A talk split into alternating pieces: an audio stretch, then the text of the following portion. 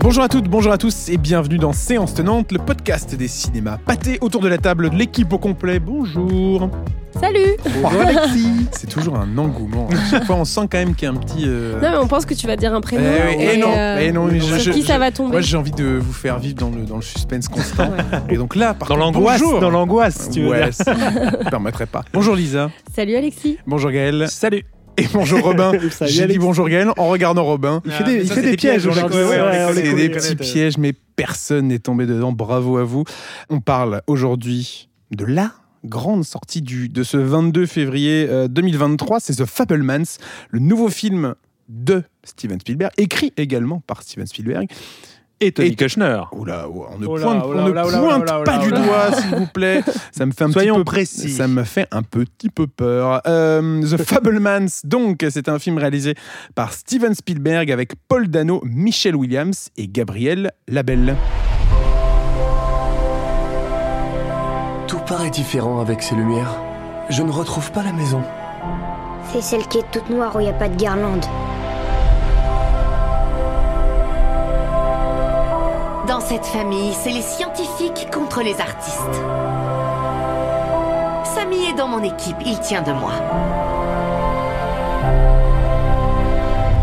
Avec euh, Fablemans, Steven Spielberg euh, s'essaye euh, presque, on peut, comment on peut dire ça, au biopic, euh, à l'autobiopic. Il adapte sa propre enfance sur grand écran, mais en même temps, on ne sait pas où commence le réel et où il s'arrête. Tout le monde l'a vu autour de la table, Fablemans.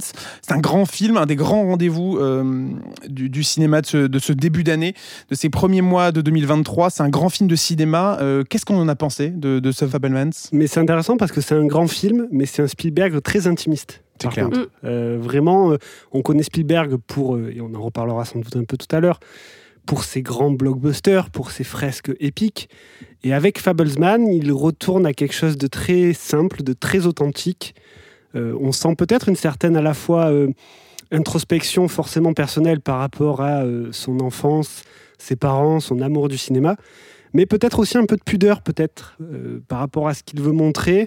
Et c'est assez touchant la façon dont il fait. Il rentre dans le sujet, il ose vraiment y aller, mais il a ce regard quand même de quelqu'un qui a terminé une carrière, enfin terminé, on n'espère pas, mais qui a une carrière derrière lui énorme de cinéma et qui retrouve son enfant intérieur qui voulait faire du cinéma. Et il y a ce, ce parallèle qui est très intéressant. Gaël Ce que vient de dire Robin me fait penser à plein de trucs. euh, et puis d'ailleurs, le film me fait penser à, à plein de choses. D'abord, euh, d'abord, en fait, Spielberg a toujours parlé de lui dans ses films, euh, mais de manière euh, cachée.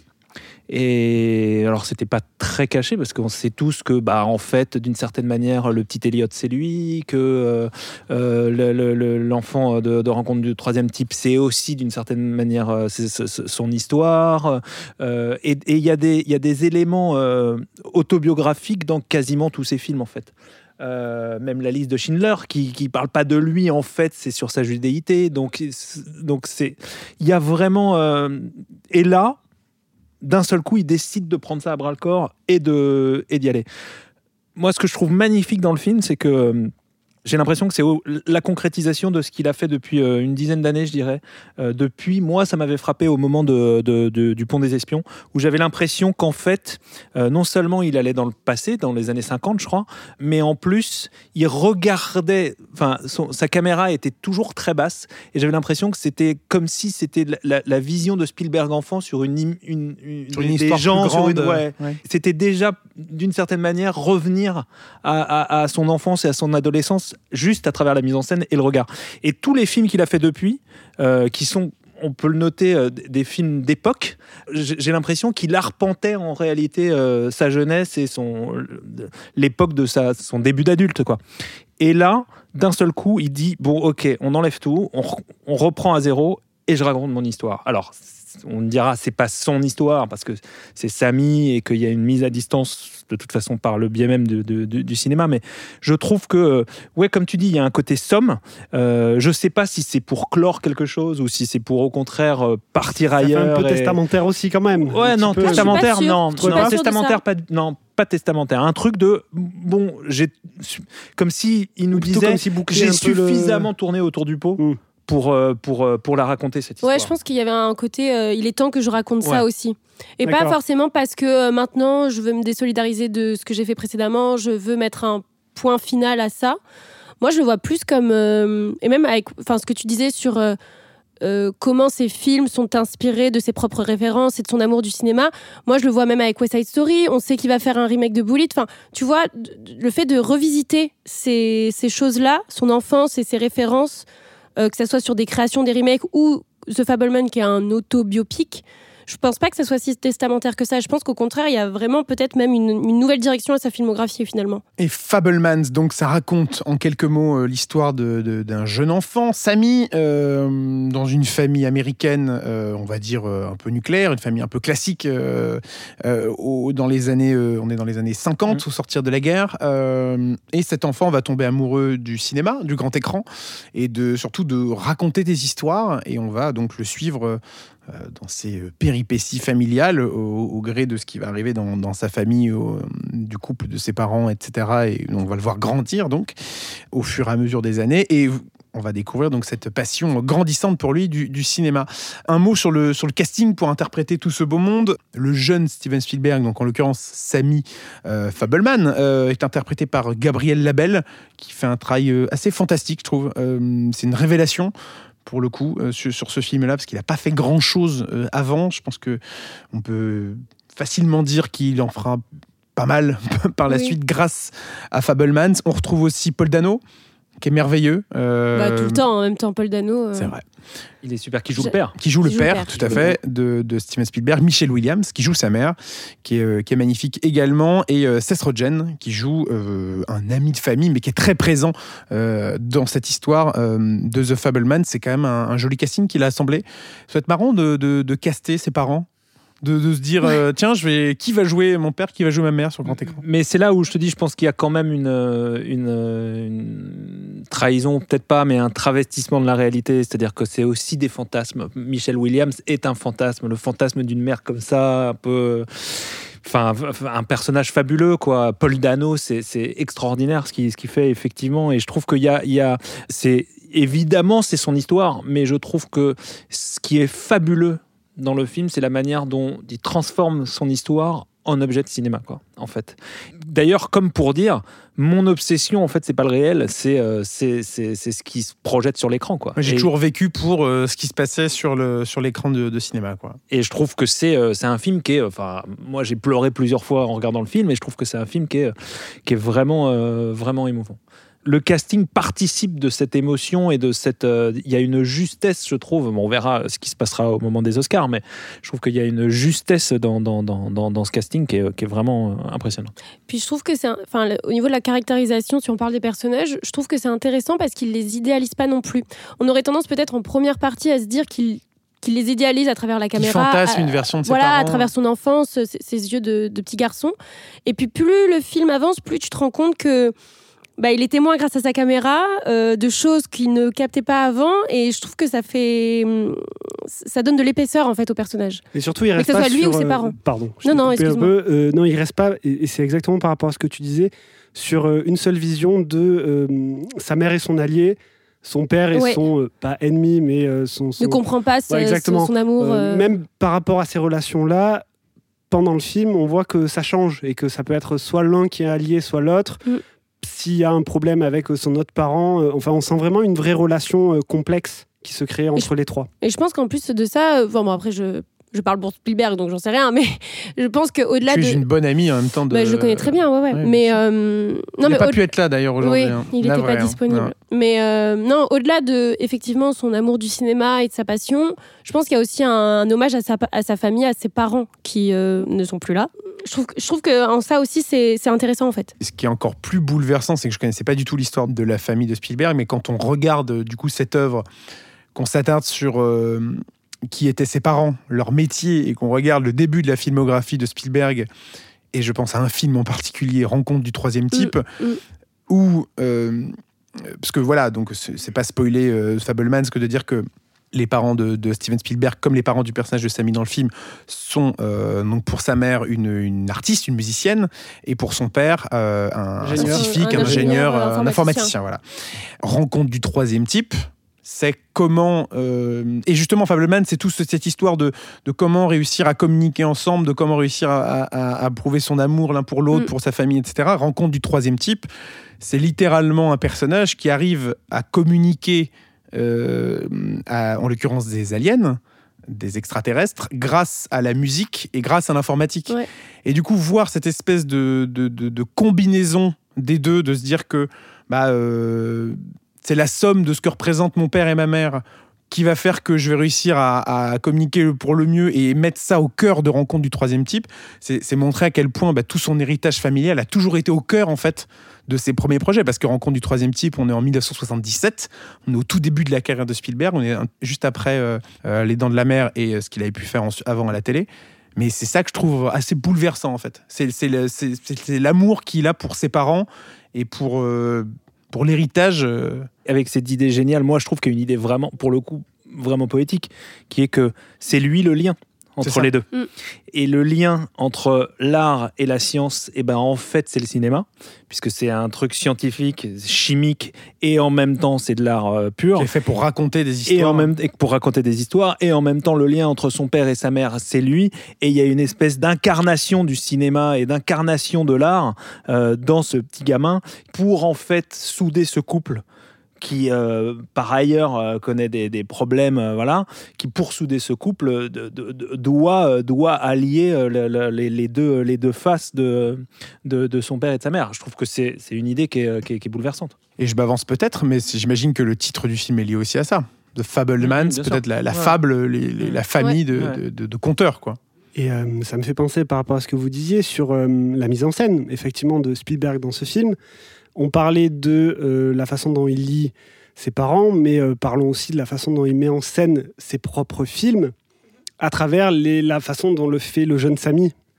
Et moi, la chose, alors, je, je veux vraiment pas trop en dire, mais j'ai l'impression en voyant ce film que c'est la première fois. Il y a un plan qui marque notamment, je trouve que euh, Spielberg s'adresse directement au spectateur. Je ne sais pas si vous voyez un peu de quoi je veux parler. J'ai l'impression que c'est la première fois qu'il sort de euh, ce euh, narrateur euh, omniscient finalement pour rentrer dans le cadre et faire un signe au spectateur. Et je trouve ça très touchant. C'est peut-être pour ça que j'avais cet aspect un petit peu testamentaire de, par rapport à, sa filmographie, quoi. Comme si pour lui la boucle est peut-être bouclée. Après, on sait qu'il va en faire d'autres, mais je trouve le film vraiment touchant par rapport à toute sa vie. Après, Ready Player One avait ça un tout petit peu aussi. C'était quand même la première fois qu'on avait l'impression de toucher du doigt le vrai Spielberg dans euh, différentes euh, apparitions des. euh, Oui, il y a un côté des- méta, limite. Ouais, il y avait un, mais, mais méta, voilà. Alors Mm. que là, t'es t'es- t'es- t'es pas dans le méta, t'es vraiment dans, dans, effectivement, et voilà. Et c'est encore une fois un, un nouveau film sur. Euh, Alors, pas Hollywood qui se raconte, mais c'est vrai que euh, récemment, on en a eu beaucoup. Il y a eu Nope l'année dernière, il y a eu. euh, Armageddon Time Armageddon Time, mais Non. qui est peut-être moins sur l'histoire du plus, cinéma et oui, sur, sur l'amour de. Mais c'est génial parce que il est à la confluence, c'est en ça que c'est vraiment un mec suprême. hein. Il est à la confluence entre ce que tu dis, c'est-à-dire Hollywood qui se regarde. Il y a eu Babylone, il y a eu. euh, Il y a Empire of Light Nope, qui arrive eu- aussi euh, bientôt. Exactement. Donc c'est l'industrie qui se, la mise en abîme de l'industrie. Donc il fait ça, mais il est aussi, et d'une certaine manière, j'ai l'impression moi qu'il clôt ce cycle. Mais bon, peut-être que je me gourre, hein, mais il est aussi à la fin de toute cette vague d'autobiographie. Euh, ça a commencé avec Tree of Life, on peut dire, de Malik en, en 2010, et, et tous ces films de Roma, euh, le Sorrentino. Enfin, il y a eu, euh, y a- il y a- il y a eu plein de films où les, les- les cinéastes mettaient en scène leur propre jeunesse et surtout le démarrage de leur vocation, quoi. Et je trouve qu'il réussit à amalgamer ces deux courants qui sont majeurs dans le cinéma d'aujourd'hui, euh, contemporain, dans le cinéma d'auteur enfin, hollywoodien, et il le fait sublimement bien, quoi. The Fablemans, c'est notre film coup de cœur. C'est un film à découvrir au cinéma cette semaine. Et on continue cet épisode de, séance tenante en revenant sur euh, la filmographie de Steven Spielberg, parce que c'est un petit peu un hors-série, ou du moins un épisode spécial sur, euh, sur ce réalisateur de, de talent, hein, qui a fait quelques, quelques jolis films. On pourra, on pourra revenir dessus dans, dans un vu instant. que deux. hein. On a vu que deux Ouais. Ah, Lesquels vu Jaws. Ah, très bien. Voilà. Et du coup, Fablemans. Tintin. Ah oui, ah, trois. Voilà Il en a vu au moins trois. Euh, on va se régaler. Euh, mais du coup, voilà, on va revenir sur, sur sa carrière tout de suite dans Séance Tenante. Et donc, on continue cet épisode sur euh, Steven Spielberg en revenant sur les grandes dates de sa carrière, en revenant sur euh, les, les grands films, parce qu'il en a fait quelques-uns. Je, je ne sais pas si vous avez en tête sa filmographie, mais euh, Steven Spielberg, c'est c'est pas le dernier. Euh, je sais pas du tout jouer avec cette phrase, mais, mais en- exactement. En tout cas, vous avez l'idée. On va revenir sur euh, certains de ces grands films. On ne peut pas tous les faire parce que disons qu'il il est assez prolifique, hein, le monsieur. C'était un petit jeu que je vous propose. On Ah, je sais pas si c'était un haut satisfait ou un haut genre ah, arrête avec tes. Voilà. Non, adore, ça on faisait est très, longtemps, très ça faisait fan des jeux. Alors, un petit jeu sous forme de, de blind test. Je vous passerai euh, quelques secondes de, de chaque musique euh, pour ensuite qu'on voilà, qu'on lance la, la conversation, qu'on lance l'échange sur le sujet. Euh, alors, ne vous battez pas, ne hurlez pas dans les micros, il n'y a rien à gagner. Hein, je, vous, je préfère Oh. vous. Ah, ça, c'est un vrai haut de déception pour le coup. Eh bien, on commence avec ce premier extrait. Robin, ne regarde pas mon ordinateur, s'il te plaît. Je sais que c'est très tentant. Euh, mais euh, premier extrait, et puis voilà, directement, chacun rebondit sur, euh, sur euh, l'héritage qu'a ce film, sur le souvenir que vous en avez, et sur bah, pourquoi c'est un grand Spielberg selon vous? On y va.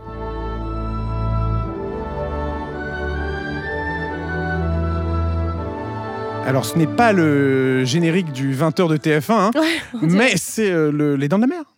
Ah Non. Ah, bah, écoutez, ce jeu commence très très bien parce que j'ai coupé la musique au bout de 3 secondes et personne n'a donné les réponses. Mais c'est pas de James Cameron, Les Dents de la Mer Les Dents de la Mer, non, c'est un film de Steven Spielberg. C'est les dents de la mer. Il y a C'était Lisa- Les Dents de la Mer. qui s'est mis à flipper quand je. Ah, Putain, il en est là. Putain, il en est là. Il est totalement grillé. le- C'était les dents de la mer. Ah, J'ai pas voulu reprendre le thème principal, euh, Oui, mais si c'est le thème de, de fin du film. euh, le happy end. Tout quoi. à fait. C'est Mm. pas le, le- le- les violons un peu euh, un peu secs. Il nous a déjà eu. Et voilà, ah là, c'est zéro partout. Les dents de la mer, un, Un, bon film. Culte, euh, culte et terrifiant. un bon film, euh, un film qu'il a fait très jeune, Steven Spielberg, pour pas grand chose, qui a fait peur aux producteurs et qui s'est avéré être un des plus grands films de l'histoire du cinéma. Ouais. Peur à tout le monde. et qui a fait peur à tout le monde. Les Ouais. gens peur de se baigner. Quel héritage pour ce film-là, euh, qui date de 1975 déjà? Bah, film qui a inventé le blockbuster Oui. déjà industriellement. Enfin c'est enfin c'est c'est aussi bête que ça. C'est-à-dire c'est le film qui a lancé le- les films d'été. Euh, Mm, parce que c'est jusque vrai. là c'était pas le cas. Après je pense que c'est surtout le film qui a lancé Steven Spielberg. Donc l'héritage il est là. C'est-à-dire que c'est effectivement euh, comment faire peur avec euh, avec un euh, en ne montrant pas ça. le, le, le, le requin, euh, et puis surtout euh, comment faire peur en, en, en faisant un, un pur film de, de mise en scène. Euh, c'est euh, c'est c'est un film qui effectivement est euh, à Hollywood un, un marqueur. euh, Il y a un avant et un après, et, et qui a. c'est- d'une certaine manière aussi le, le, un- le film de- du nouvel Hollywood. Je suis Donc, euh, traumatisée de cette BO. Ouais. Je suis mais traumatisée. Je voulais, Bernard faire peur, Herrmann. je voulais faire peur à Gaël pendant qu'il parlait en, en- en lançant. En lançant une attaque de requin, mais je, je- je vais couper immédiatement parce que j'ai peur que Roy Scheider. euh, on, on perde, on perde du monde. Euh, Les Dents de la Mer, voilà, un film qui a eu je ne sais combien de suites, euh, non réalisé par Spielberg. Ouais, hein. pas tout le temps Non, pas tout le temps bonne. au niveau de la qualité Non. du premier, puisque Steven Spielberg a la bonne idée de partir vers de d'autres horizons, dont celui-ci, deuxième film. Euh, C'était pas un extrait de la musique, mais c'est un extrait musical que je vous propose d'écouter sur le champ. Bah, ouais, Facile. C'est ouais, Non. Non, Mais non. non, non. Tu, tu, tu, tu, tu. Tout à fait. Rencontre du troisième bien. type. C'est Eh comme oui. ça qu'on communique avec les, Bravo, les aliens. Exactement. On en parlait tout à Moi, je l'heure. suis partie sur la comédie musicale. donc c'est là, Tout genre, à c'est fait. West Side Et Story. surtout que tu as dit facile, je crois. Mm. Non, c'est Gaël qui a pas dit dit facile. Oui, moi j'ai Ah, pardon. Facile, Facile, c'est c'est- Ready Player One. pas du tout, mais euh, c'est bien tenté. Euh, Rencontre du troisième type, un film sorti la même année que Un Nouvel Espoir, le premier Star Wars. Un film incroyable aussi, Rencontre du troisième type, avec un certain François Truffaut euh, dans l'un des rôles titres, si ce n'est le rôle principal. Euh, un projet fou, son plus gros projet, euh, juste après Les Dents de la Mer. Surtout, euh, moi, je trouve que c'est un film génial parce que tout Spielberg euh, Et dedans, enfin, c'est déjà un peu euh, le cas dans Jaws, mais là, tout Spielberg est, est annoncé d'une certaine manière. Mm. C'est-à-dire qu'il y a les aliens, euh, il y a la famille, il y a euh, le, le drame intime et les visions euh, épiques. Euh, il y a, je trouve qu'il y a des, des moments de mise en scène qui sont, euh, qui sont complètement euh, démentes. Il y a l'invention euh, euh, d'une nouvelle SF. Je trouve qu'il y a, il y, a, il y a clairement la, la marque d'un d'un cinéaste facile. Non, pardon, pardon, pardon. pardon. Il y a clairement la marque d'un cinéaste qui, est- voilà, qui s'affirme après, euh, après avoir fait son coup, après avoir dévalisé la banque avec Jaws, qui, euh, qui, qui marque son territoire. C'est assez fou film quand même génial. d'enchaîner euh, le film euh, survivaliste à ensuite un film de science-fiction. Enfin, on sent euh, et, et- et la suite c'est le film d'aventure quoi, avec Indiana Jones. Ouais. On sent quand même chez Tu Spielberg. parles de. Ouah, les, Putain, la transition. Waouh. cuivres Oh là là. Bah, c'est moi hein, d'ailleurs là. Ça, c'est- C'était moi les cuivres là. Je... Hop là. Et oui, tout à fait. J'allais vous le faire deviner, mais là en l'occurrence, ça ne sert pas à grand chose. Mais tu peux laisser, écoute, on aura une, un fond Tu veux, pas, musical. tu veux pas laisser ça jusqu'au bout Ouais. On arrête le podcast. C'est J'ai parfait. peur que pour des questions évidentes de droit, euh, on ne puisse pas. C'est vraiment, je fais appel au droit à la citation, bien sûr, avec tous ces extraits de 5 secondes maximales. Non, euh, Les Aventures et l'Arche perdue en 1981. On est donc euh, juste après euh, rencontre du troisième type. C'est euh, la quintessence du film d'aventure, du film d'action, au-delà de. J'allais dire de, de, de- de créer euh, une grande saga d'aventure, un, un- une grande fresque, une grande aventure. Il crée aussi, avec forcément le concours de George Lucas euh, quelques années auparavant, un monstre de cinéma qui est Harrison Ford. Il lui offre un nouveau personnage extraordinaire qui sera. euh, Ouais, aussi culte qu'Anne Solo finalement. c'est ça, euh, en plus des années assez prolifiques hein, pour Harrison Ford, parce qu'il y a ça, il y a Star Wars, en même temps il y a Blade Runner, je pense que bon noyau de, de, de films à cette époque-là. Euh, un film extraordinaire. Ah oui, pour moi c'est euh, Steven Spielberg qui euh, qui veut faire un peu son John Huston quoi.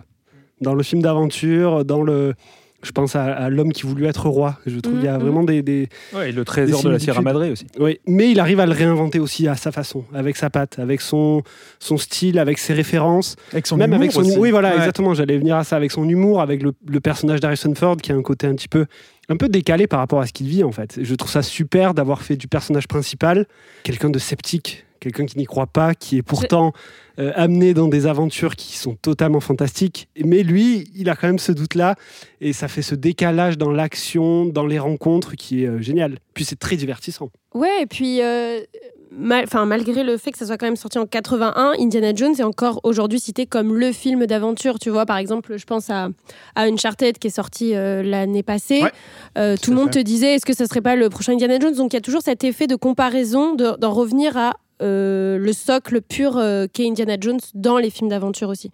C'est pas son meilleur film? Ah, Steven Spielberg? Ouais. Indiana Jones?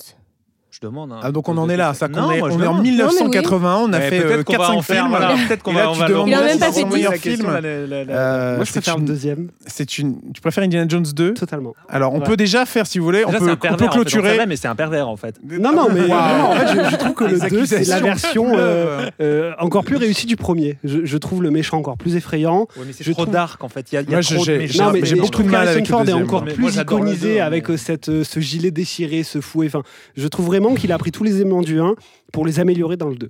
Moi, j'ai beaucoup de. Voilà, j'ai lâché le. Moi, je préfère de très loin le 3, par exemple. Oh. Ah ouais, excellent. Ah bah Le, le- oui. le- le duo euh, Sean Connery, Harrison Ford. euh, Ah si, ça de- marche. Tout, film, tout- ça. Qu'est-ce qui se. Oh là là, il faut pas s'énerver comme ça, monsieur Golden. hein. Ah, non, oui, mais 2 et écoute. 3, pour moi, c'est deux chefs-d'œuvre. Euh, moi, j'aime beaucoup le le premier. bah, alors, moi, j'ai de la sympathie pour le Euh, non, quatrième. mais Non, moi non. aussi, Je- quand- non, mais peu. rétrospectivement, je suis d'accord euh, qu'il y a un problème de. Petit problème. Un tout petit problème par rapport voilà, aux trois premiers dans tout un tas de scènes, mais je sais pas, je- je- ça reste Harrison Ford en. Et je trouve et t'as quand même Spielberg derrière la caméra qui fait, je trouve, de belles choses. Après, oui, c'est sûr que c'est pas au niveau des trois premiers. euh, Et c'est pour ça que je suis Après, très, le- très impatient de voir le, le James Mangold qui sort cette année euh, pour voir euh, quel sera le, niveau de ce nouveau film. Euh, Harrison Ford a d'ailleurs dit c'était Oui, son dernier dans le rôle. Alors, est-ce qu'il l'avait déjà dit pour il, y a, le- il y a 30 ans. non, pour euh, le crâne de cristal. Euh, Est-ce qu'il l'avait dit pour le 4 Je ne sais pas, mais en tout cas, il l'a redit là récemment que euh, Indiana Jones, c'est le cadran de la destinée, très joli titre, euh, serait euh, son dernier, sa dernière euh, interprétation du rôle au cinéma. Bon, nous verrons. Le, le- le- Réponse en juin. réponse en tout Ouais, à fait. fin juin. Fin Fin juin. juin, 29 juin. Exactement. Eh bien, on continue. C'est pas Hook? Ce n'est pas Hook. Ah C'est Lisa au piano, hein, pour info. Actuellement. C'est pas E.T. Exactement. Oh. E.T. l'extraterrestre, sorti en 1982. Mais pas des mainstream. Euh, sorti en 1982, un an après euh, Les Aventuriers de l'Arche perdue, euh, un monsieur prolifique, hein, Steven Spielberg. Euh, un film, euh, j'allais dire devenu culte, mais c'est même plus que culte, considéré comme l'un des plus grands chefs-d'œuvre de l'histoire du cinéma, euh, grâce à son personnage, grâce à Elliot, grâce au petit E.T., euh, téléphone maison, enfin bref, vous connaissez, le, connaissez la chanson. Un film qui vous a marqué, vous, enfant ou pas? C'est un film, vous vous souvenez d'avoir vu euh, Je me souviens l'avoir vu au cinéma parce que je crois qu'à l'époque, il était Ouais. ressorti en salle. Et c'était mon père qui m'avait emmené, je m'en rappelle. Quand j'y repense, je me dis, mais en fait, c'est un film qui peut te parler autant quand t'es adulte que autant quand t'es enfant que tu le et que tu le découvres. Et je pense que c'est aussi ça qui fait la force de Spielberg et qui fait que il traverse les générations, que ce soit avec- autant avec une comédie musicale qu'un film de science-fiction, c'est qu'il peut parler à tout le monde, il parle à plein de générations. Et je pense qu'E.T. est un bel exemple de ça. Mais Mais est-ce que c'est pas son premier film pour enfants, justement, E.T.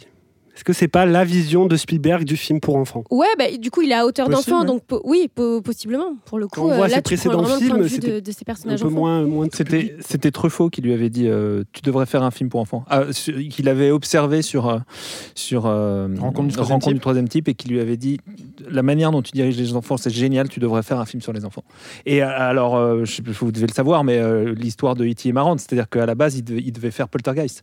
Et Poltergeist, il, il comprenait pas. En fait, il vraiment un était. film pour enfants. Non, hein, il était, euh, il, déprimait après. euh, C'était après Indiana Jones. Il savait pas trop où aller. Le succès, le, le, le- le- enfin, il, il savait plus trop, euh, voilà. Et il, il- il s'est vraiment posé la question. Il a commencé à travailler sur Poltergeist et Poltergeist était trop sombre. Et il s'est dit non, je veux raconter des choses sur sur mon enfance. Je, veux- je veux vraiment, euh, je veux vraiment faire un truc personnel et, et lumineux. Et c'est comme ça qu'il a, il a travaillé sur E.T. Mais ce qui est, pour rebondir sur ce que tu disais, euh, Lisa, sur le, le- le rapport à, à cette double lecture, moi j'ai un souvenir aussi, pour revenir sur euh, Les Dents de la Mer, sur euh, une scène que je trouve bouleversante, qui n'est pas du tout une scène d'action de requin, c'est la, les scènes de, la scène du repas où, où on est chez les Brody et il y a cet enfant qui assiste à cette dispute entre le shérif, enfin entre son père et sa mère. Et je trouve qu'il y a la façon dont c'est filmé, un regard d'enfant sur cette, dis- sur cette dispute d'adulte, déjà ça laissait supposer que le, bah, que le bonhomme allait faire des trucs quand même assez euh, bouleversants à regard d'enfant, enfin à hauteur d'enfant plutôt.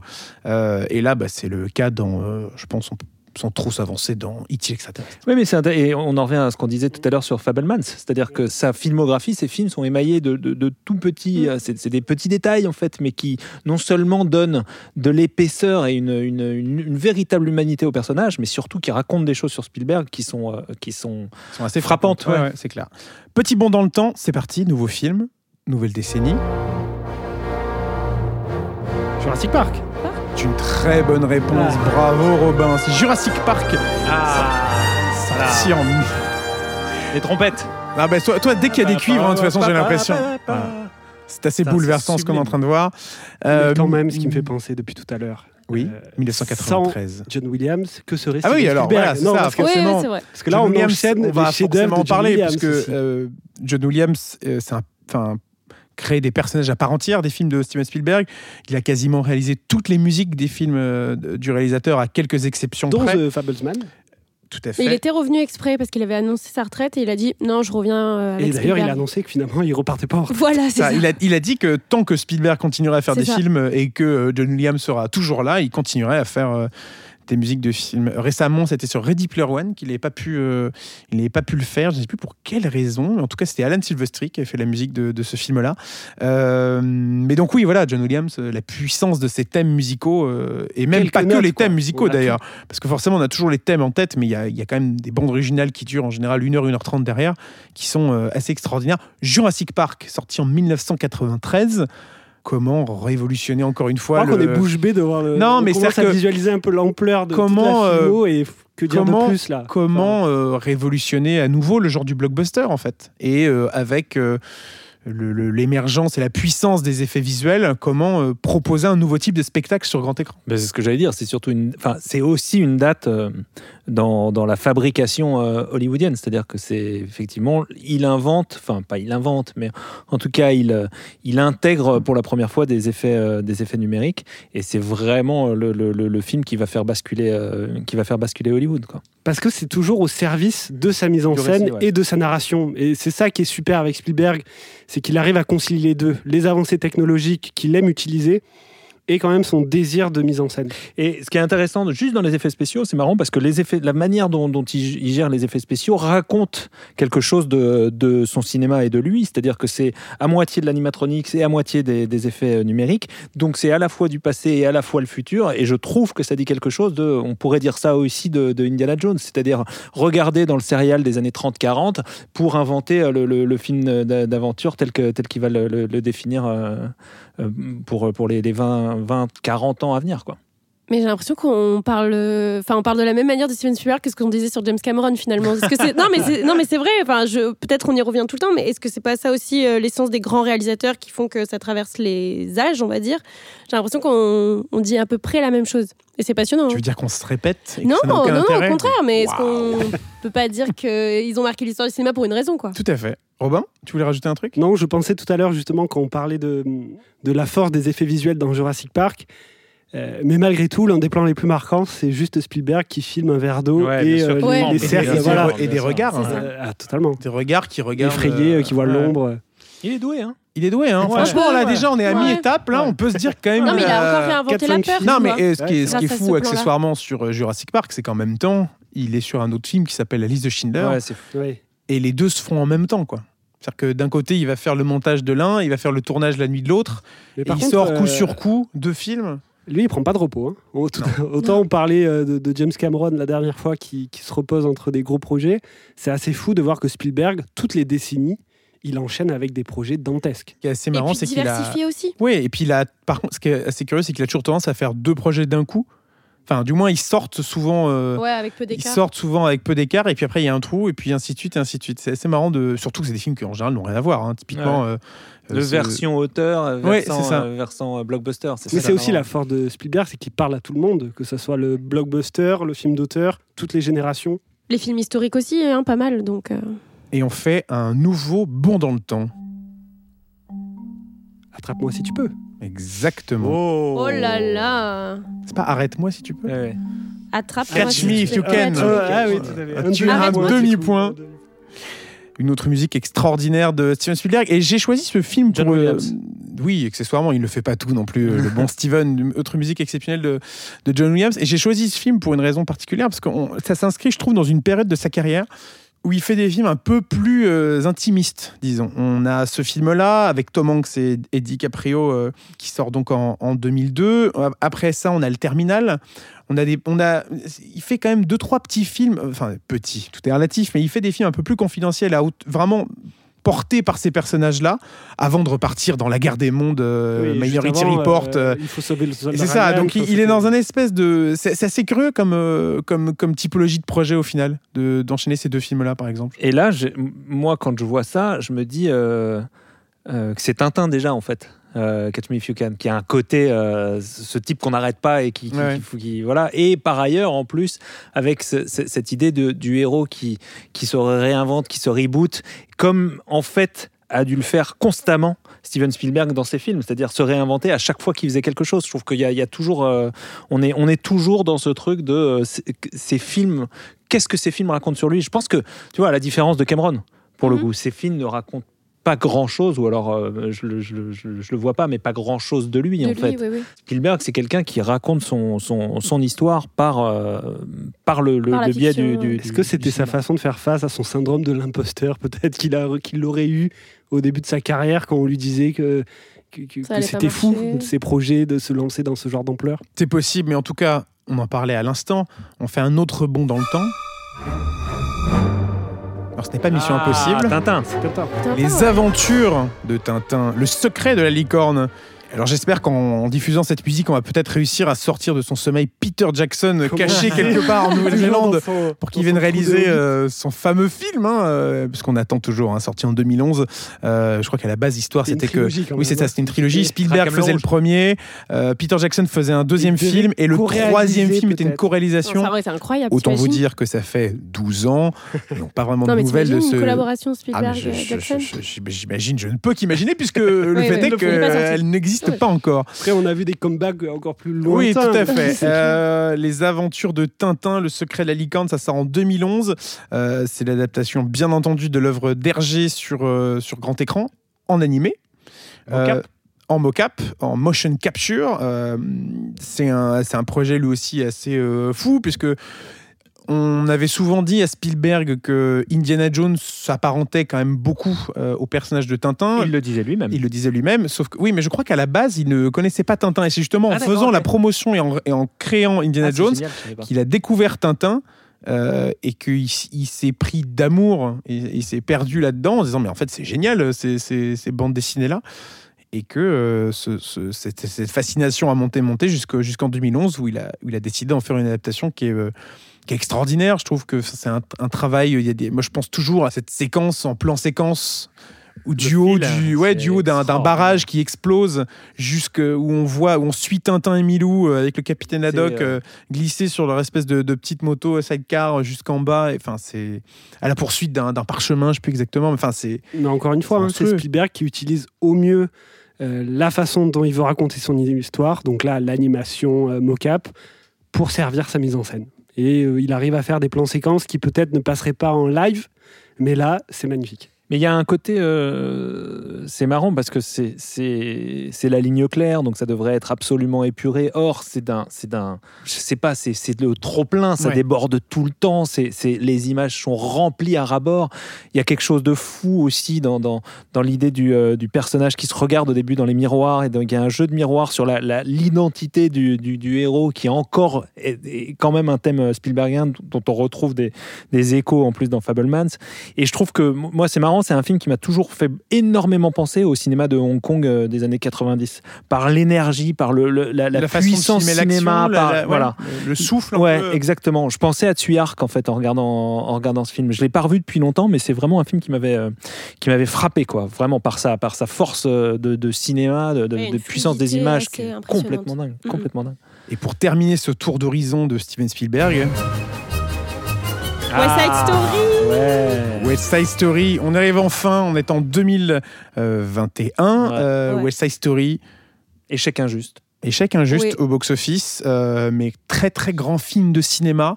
Magnifique. Déclaration d'amour d'une part au, au premier film, mais surtout à la pièce, aux chansons euh, matérielles de vraiment d'origine. Un grand film avec un super casting. On pense à euh, Rachel Ziegler, on pense à, à Ariana DeBose, Ariana DeBose aussi, qui est, qui est Et incroyable. avec ce truc, euh, moi qui me fascine, qui est que les films qu'il écrit avec Tony Kushner, en l'occurrence c'est le cas, c'est le cas aussi de Munich et c'est le cas de Fablemans, racontent toujours des choses très politiques.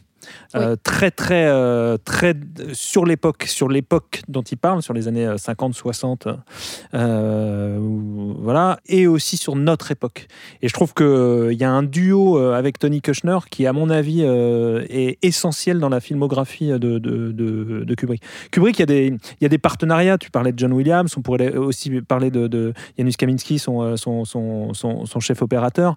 C'est- Il y a, il y, a des, il y, a des, il y a des associations qui sont des associations euh, essentielles et qui définissent son cinéma. Et je trouve que Kushner, il se passe un truc avec, euh, avec ce scénariste. The Fablemans. C'est le film suivant. Après euh, West Side Story, c'est à découvrir euh, bah, cette semaine au cinéma. C'est notre label coup de cœur. Euh, c'est un grand film de cinéma à découvrir sur grand écran, euh, avec une merveilleuse histoire de, de famille et de, de découverte du 7e art en son sein. Aussi à l'affiche cette semaine, il y a Missing. Je ne sais pas si vous vous souvenez de Searching, sorti il y a quelques années au cinéma. C'était un film où tout se passait derrière un écran, des écrans d'ordinateur ou de portable. C'était très original dans la façon. très original. Euh, c'est un film qui avait cartonné au box-office, qui avait pas coûté grand-chose à faire et qui avait explosé. Là, c'est sa suite qui sort cette semaine, Missing. Et aussi euh, à l'affiche cette semaine, Les choses simples, une comédie française portée par Lambert Wilson et Grégory Gadebois. Qu'est-ce qu'on peut vous dire d'autre? Eh ben, On peut vous dire d'aller au cinéma, tout simplement. Revoyez les films de Spielberg. revoyez les films de Spielberg, revoyez. euh, C'est bien sympa ce jeu, Alexis. Bah, je te remercie. Ouais. C'est toi qui as gagné, Robin, je pense. Ah ben, on a, au bout d'un moment, on a un peu perdu. Ouais, C'était plus des passes tu plats. Il n'y a rien à gagner à part, du jeu. à part le- le- la, la beauté du jeu. Et, puis, euh, et, puis, et, puis, et puis le bonheur d'être ensemble. Alexis. Oh là là, je pleure, mais ça ne se voit pas. J'espère que ça s'entend. Euh, The Fablemans, euh, allez-y, courez-y au cinéma. Toujours à l'affiche, euh, bien sûr, Ant-Man et la Guêpe Quantumania, Astérix Obélix, l'Empire du Milieu. Bref. Avant de clôturer cet épisode, on peut revenir sur les bonnes raisons d'aller voir notre coup de cœur de la semaine. euh, c'est The Fablemans, ce nouveau film de Spielberg. Donc, Lisa, pourquoi faut-il aller découvrir ce film sur grand écran au cinéma? Pour Paul Dano, parce que même s'il a, on va dire, un rôle secondaire, à chaque fois qu'il est euh, sur l'écran, euh, il est bluffant de sensibilité. Gaël Pour Michelle Williams, qui elle n'a pas un rôle secondaire, mais euh, et qui est euh, pareil bouleversante de, de, de- de sensibilité et d'émotion. et Robin Pour moi, ça serait la façon dont le personnage principal, donc le jeune Samy, utilise le cinéma, ou en tout cas ce qu'il filme, euh, pour communiquer avec les autres, que ce soit ses parents, ses camarades, euh, voilà, et le public. Moi, j'ajouterais pour euh, la, la- la façon dont il filme ce coup de cœur et ce coup de foudre surtout de cinéma quand, euh, voilà, au tout début du film, cet enfant, ce petit Samy, euh, se découvre une nouvelle passion de celle de raconter des histoires et va tout faire, va tout mettre en œuvre pour essayer de, de le faire également de son côté. Eh bien, merci à vous trois. Merci Robin. Merci beaucoup. Merci Gaël. Salut Et merci Lisa. Merci beaucoup. Merci beaucoup euh, à toutes et à tous de votre écoute. Prenez soin de vous et à très vite au cinéma. C'est quoi le Spielberg que vous aimez pas?